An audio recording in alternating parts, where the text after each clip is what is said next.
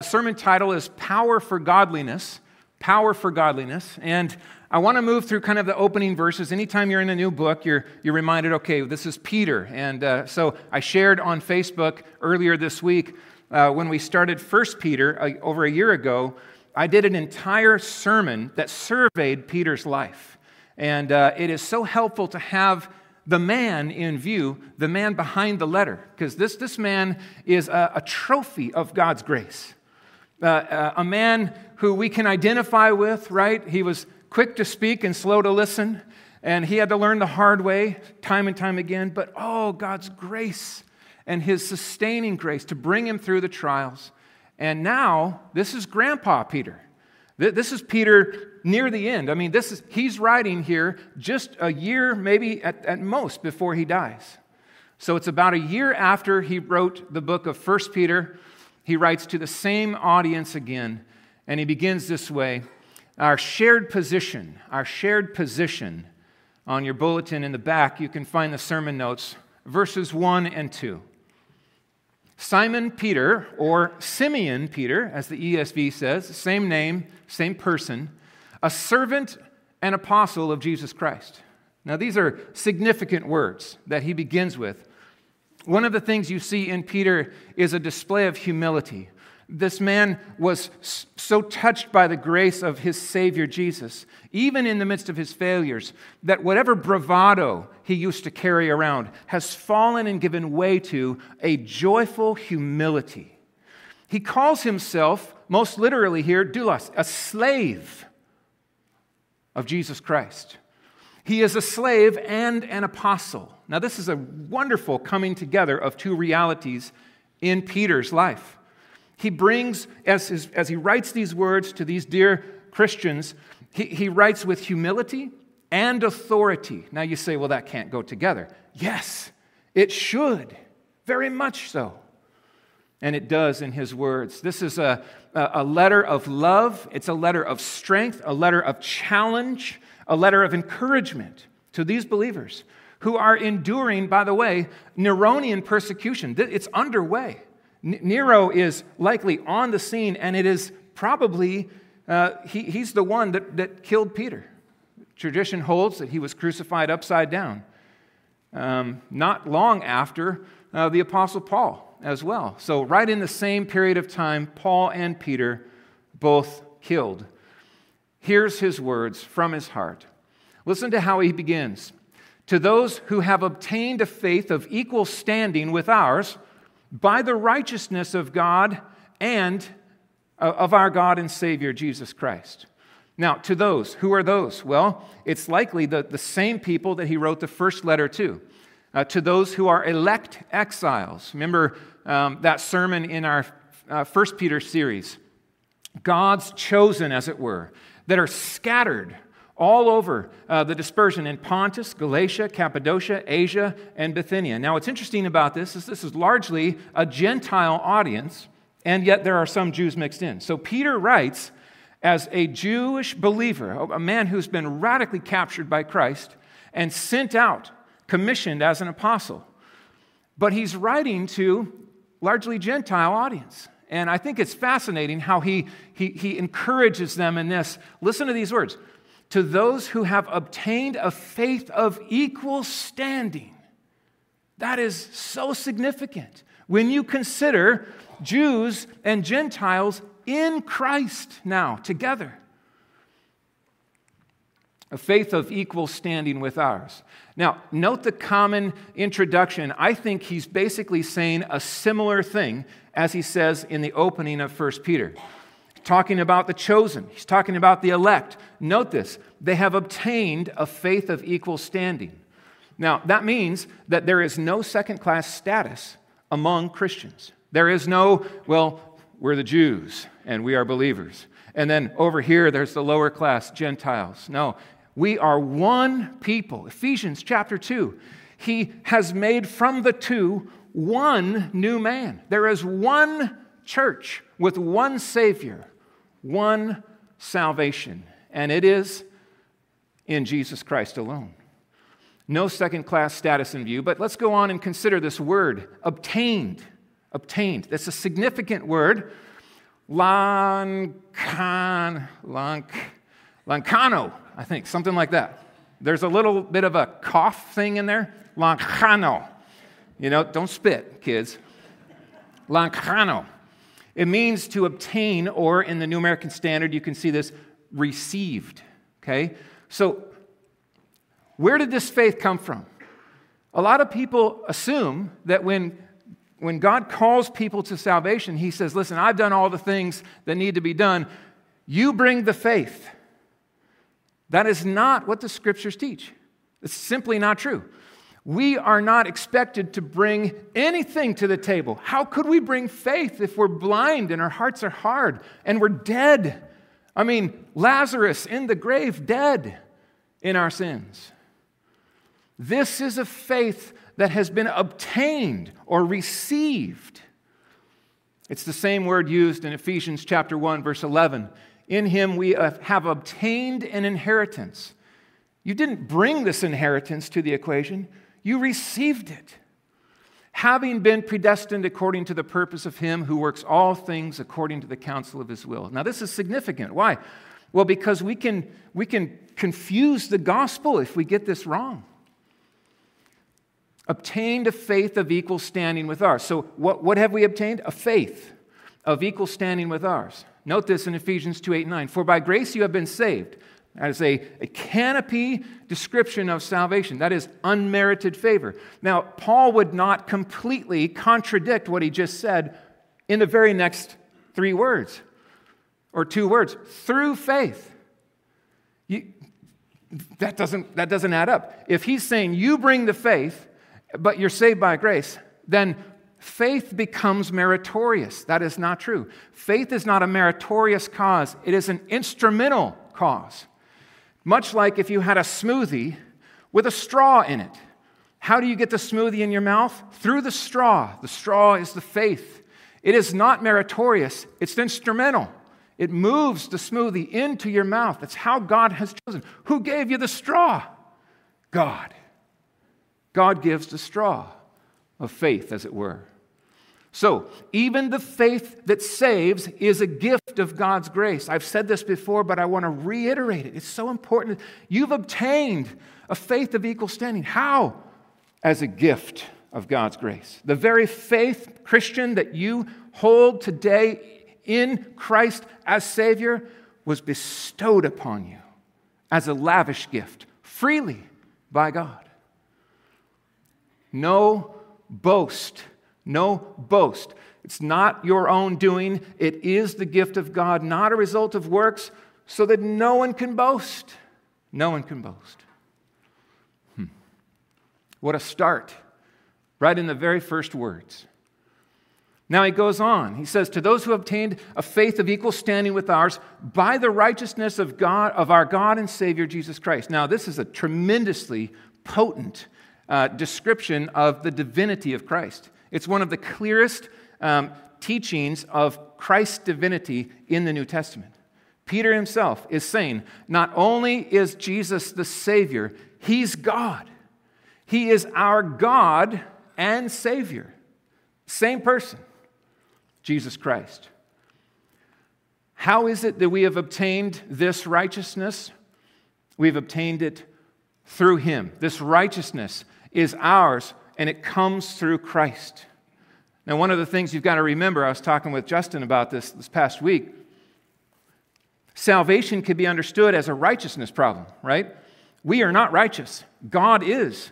And we will never be with him unless we are righteous. Well, we can't be righteous. We can't make ourselves righteous. What are we going to do? We must receive the righteousness of another. We need, as Paul would put it in, uh, in Romans, an alien righteousness. This righteousness has to come from outside of us. And this is exactly what Christ provides our sinless Savior, the Lamb without blemish. His righteousness is perfect, and it is the only hope for unrighteous sinners the world over. Sinners can be justified, that is, declared righteous, only in Christ. Because in Adam, all sin all are dead. But in Christ, all are made to live. All who look to Jesus in faith are declared righteous. This is the work of God. So justification is monergistic. There is but one worker. When you were saved, God did it. So I like to ask people uh, when I'm asking about their testimony, I say, listen, uh, when did God save you? That's the way I like to frame it. When did God save you? You don't say, when did you save yourself? Right? When did God save you?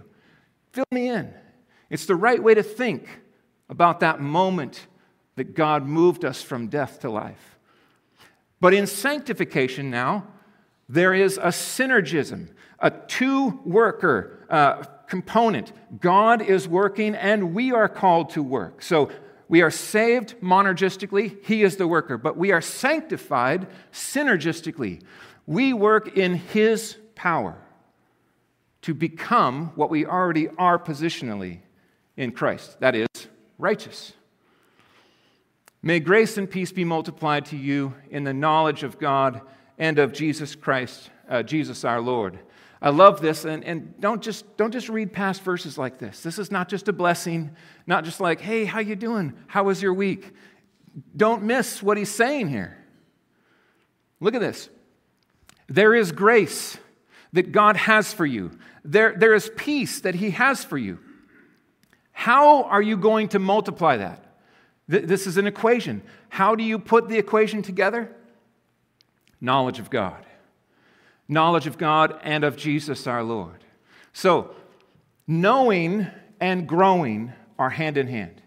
One of the reasons we make such a big deal about this book is because without it, you simply will not grow. You will not grow, Christian. You need to know Him. And as you behold Him, you will increasingly become like Him. Knowing is essential for growing. So look at the connection.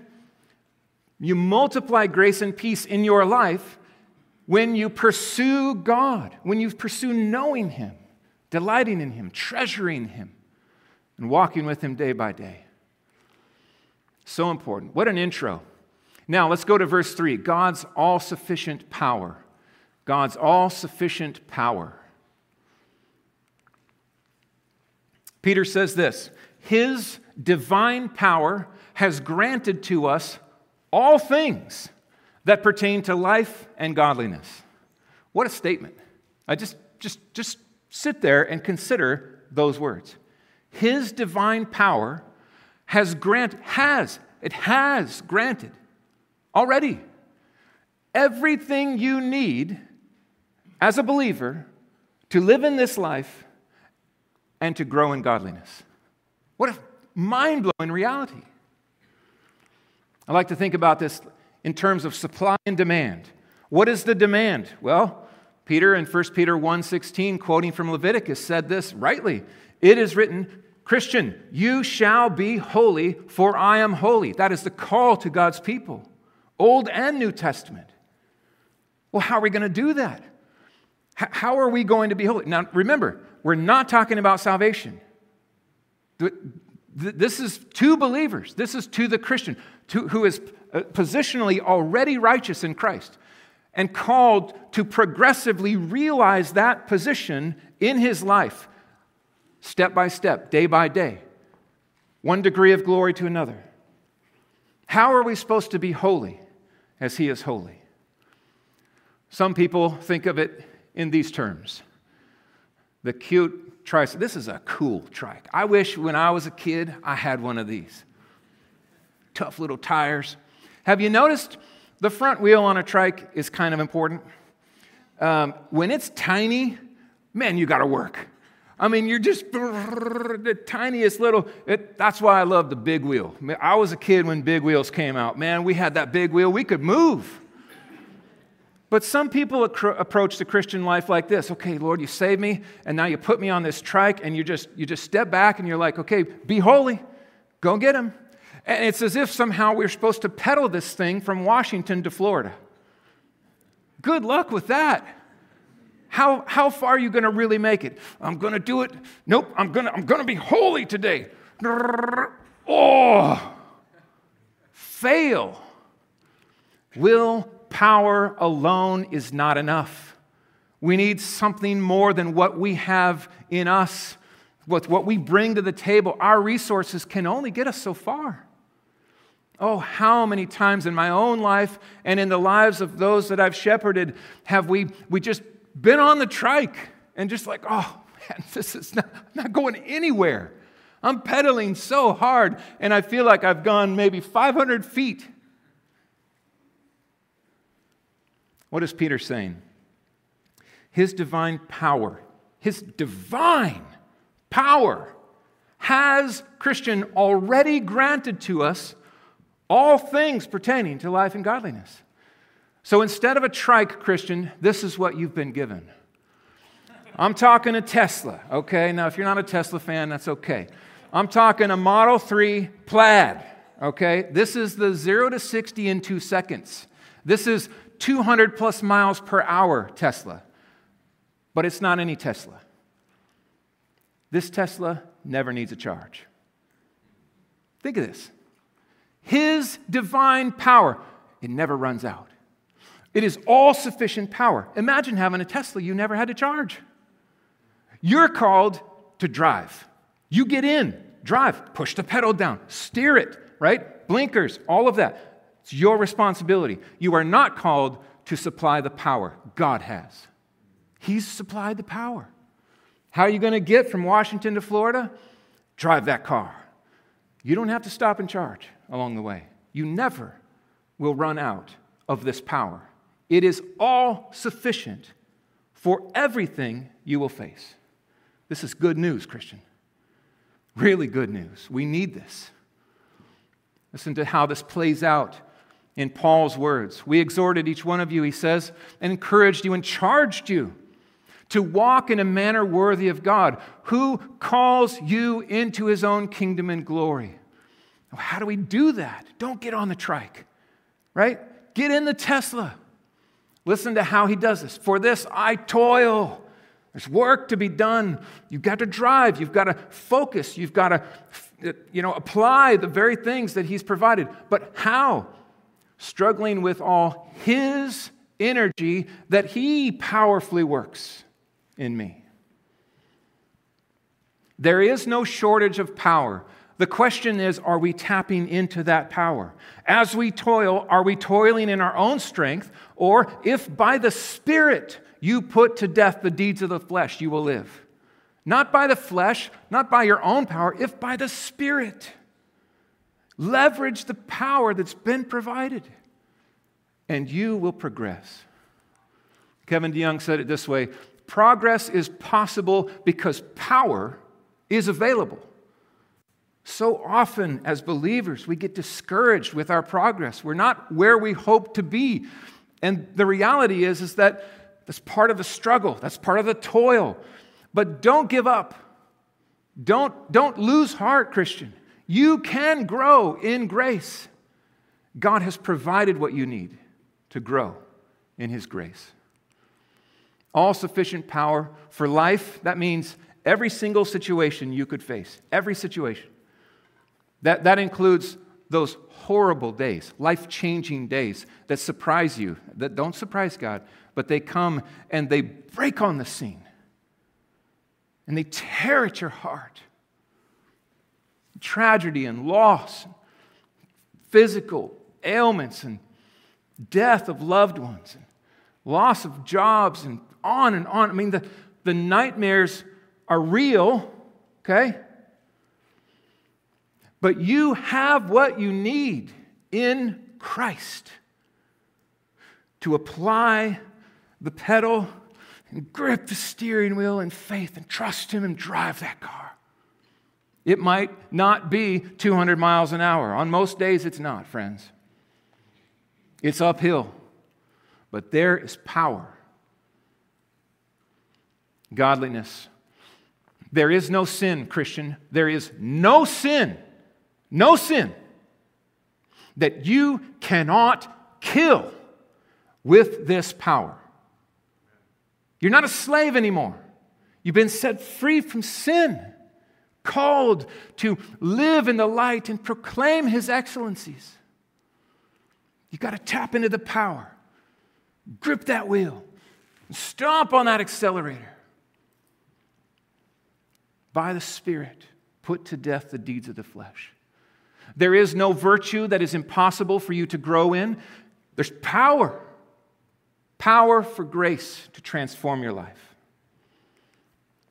His divine power has granted to us all things that pertain to life and godliness. How? How? Through knowledge. Through the knowledge of Him who called us to His own glory and excellence. What does this mean? It means that there is a source of power. The power source is Jesus Christ. And knowing Him, knowing Him in relationship. I'm not just talking about some scientific dissection or, or, or you know, cold mind work. No, this is a relationship. This is a joyful devotion, dependence, reliance. Job says, I had heard of you, but now my eye sees you. Sometimes the knowing must come through the trial. Sometimes it takes a hill to realize how strong that car can be when the power is applied. The power source is there. His name is Jesus. And he also is the perfect example. Look at this. He, he calls us to his own glory and excellence. What's the aim point of our holiness? What, how are we seeking to be transformed? We want to be transformed into his image, the image of Christ. He is the standard by which we aim, nothing else. We aim to be like him. Lord, make me like your son. Make me like your son, Jesus. I want to be more like him today. Change me. Help me kill my sin. Help me love what is right. Help me bring to life that which is good and right and true. Hmm. The power source is also the perfect example. Now, verse 4 God's life changing promises. This is really incredible stuff. This is like Peter's opening lines. I love it. He's just like, and my whole week my mind was blown. There's so much in these verses. Verse 4. Let me read verse 3 so you get the flow. His divine power has granted to us all things that pertain to life and godliness. How? Through the knowledge of Him who called us to His own glory and excellence, that's Jesus, by which He has granted to us his precious and very great promises, so that through them, that is through the promises, you may become partakers of the divine nature. We're scratching our head at what that means here. I'll get there in a second. Having escaped from the corruption that is in the world because of sinful desire. Let me start with the end. That took place the moment you were saved. You were set free from the power of sin. You were set free from the penalty of sin. The work is done, it is finished, right? The power of sin that once held you is now shattered.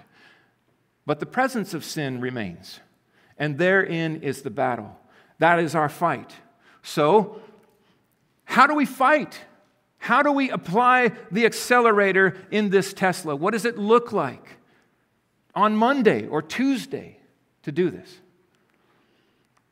Let's begin with this partakers of the divine nature and clarify this. The whole passage is about godliness. Peter is talking about how we are to be holy and grow in godliness. This is not about becoming little gods, as the Word of Faith movement has um, purported to, to, to, to, teach. This, we, we are not divine. We, we will not be divine. We are the create, created, there is the Creator you will never see that gap change. There is one God, and that's not us. However, we are not who we were. I've been crucified with Christ, Paul says. Therefore, it is no longer I who live, but Christ who lives in me. And the life that I live in the flesh, how? I live by faith in the Son of God who loved me and gave himself for me. So I have a life, a, a new nature, as it were, that, that means that the deepest thing about me, my identity, is now defined by the righteousness of Christ. That is radical change. The deepest thing used to be darkness, rebellion, and sin. Now it is light and glory and righteousness. Positionally, we are in Christ, but we are progressing day by day. That's the already. We are growing in grace, right? That's happening. That's underway. That's current. But we are not yet perfected. Someday we will be, either at death or at rapture. For us here, that's the reality. For all who are saved, all who believe in the name of Jesus Christ and are trusting Him as Savior and Lord, there is coming a day when you will be holy, without a doubt. You will be holy as you positionally already are, as the Father looks upon you and sees His Son. But we are not yet there, and in this life, let's be clear, we cannot attain to a state of sinless perfection. There are some who mind blowingly teach that, believe that. I still remember the, the elder at my, my dad's church growing up who told my dad that he hadn't sinned in a few years. Oh, we were like, oh, yeah, he has. Uh, no, we, we, yeah. We all know, as we all know, don't we? We are all still sinners. Simul iustus et peccator, at the same time righteous and sinner. We are still sinners. We are saved and we are called to walk in obedience. And there's provision made for when we sin. We'll get there in a second. By which he has granted to us his precious and very great promises, so that through the promises you may become partakers of the divine nature, which means you're going to grow in grace. You're going to become more godly as you leverage these promises since you have escaped or having escaped the corruption that is in the world because of sinful desire. This is promise trusting power. This is, this is what puts the pedal to the floor in the Christian life. This is applying the power made available to you day by day, moment by moment. Let me give you some examples of this. Promises, the promises of God, how they meet us. Oh, friends, know Him in His Word, know these promises and watch the power of God move you forward in the Christian life. When you're worried or afraid, promise you keep him in perfect peace whose mind is stayed on you because he trusts in you. That's a promise. If you lack peace or you're worried, you're afraid, then leverage a promise. Cling to it. Trust in the Lord with all your heart. Do not lean on your own understanding. In all your ways, acknowledge Him. Promise He will straighten your path, He will make your path straight. When you're facing temptation, run to the promises of God. What is true and right and excellent? Psalm 16:11 for me has been a weapon of victory. You make known to me the path of life. I'm not confused about what is light and what is dark. I don't have to wonder about that. I know it because you've shown it to me. And then he says, In your presence is the fullness of joy. I want to be there. I want to be there with no interruption. At your right hand are pleasures forevermore. You want to know pleasure? Run to God. Run to God. Don't run to the gutter and wallow around. We've been set free from that. Run to the Lord and delight in his presence. Matthew 5 8 is another weapon to bring to war in the fight against temptation. Blessed are the pure in heart, Jesus says, for they shall see God. Lord, I want to be pure in heart. I want that. Help me to want it more than any other want that would come my way. You have to burn a bigger fire, build a bigger fire. The pleasures of God far outweigh the short lived pleasure of sin. When you're going through hard times, run to a promise, run to his promises. My God will supply every need of yours according to his riches and glory in Christ Jesus. We know that for those who love God, all things work together for good for those who are called according to his purpose. You need promises in this life. It is what brings power to the equation. Leverage the promises. If you're struggling with uncertainty, You don't know what to choose. You're unsure what to do. You're in a situation and you could choose this or you could choose this. You, what, what college should I go to? This one or this one? Go to the Lord. Look to his promise. Look at this amazing promise in James 1 5. If any of you lacks wisdom, ask God, who gives generously to all without reproach. He's not going to be like, oh, it's you again? Really? You need wisdom still? No, he doesn't do that.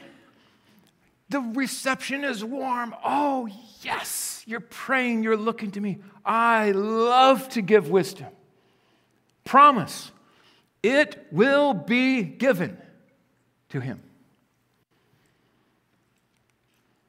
If you're addressing guilt and sin in your life, oh, what a promise this is. This is every day, Christian. We 1 John 1 9 every day.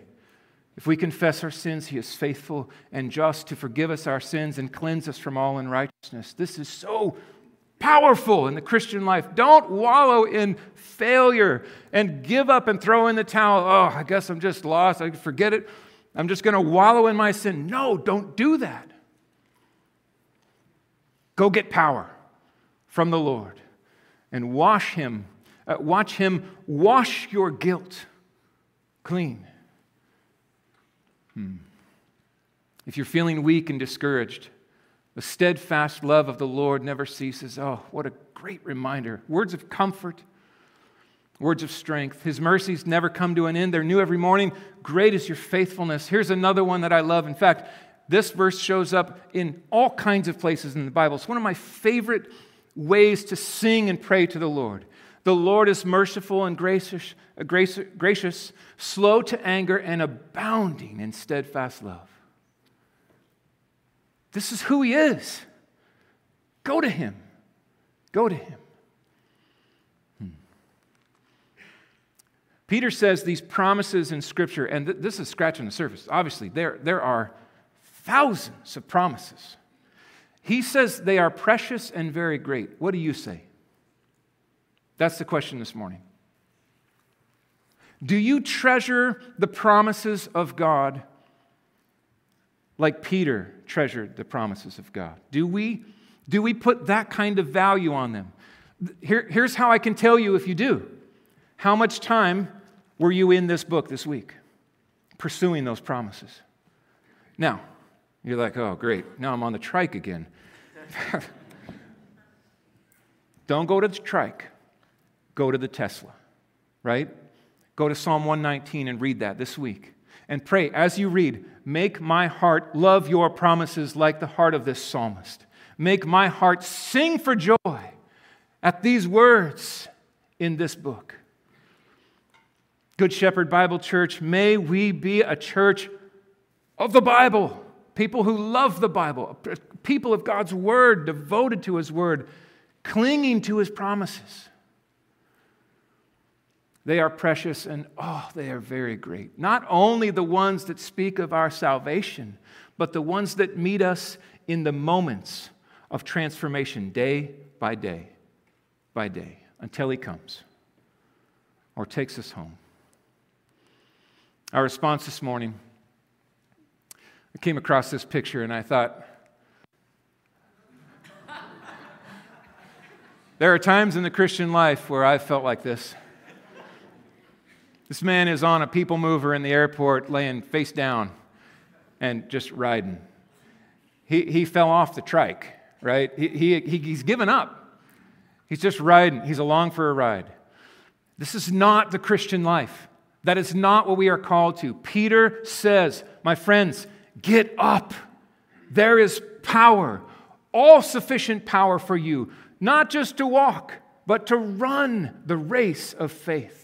Fix your eyes on Jesus. Get your nose in His Word. Look to His promises day by day and run this race. Progress is possible because divine power is available. Let's pray. Well, Father, we thank you for this encouragement. Oh, these words are so encouraging.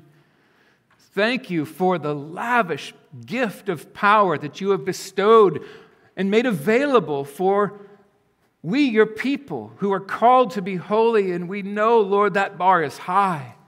It's not enough to look around and compare ourselves to one another. Nothing good comes from that.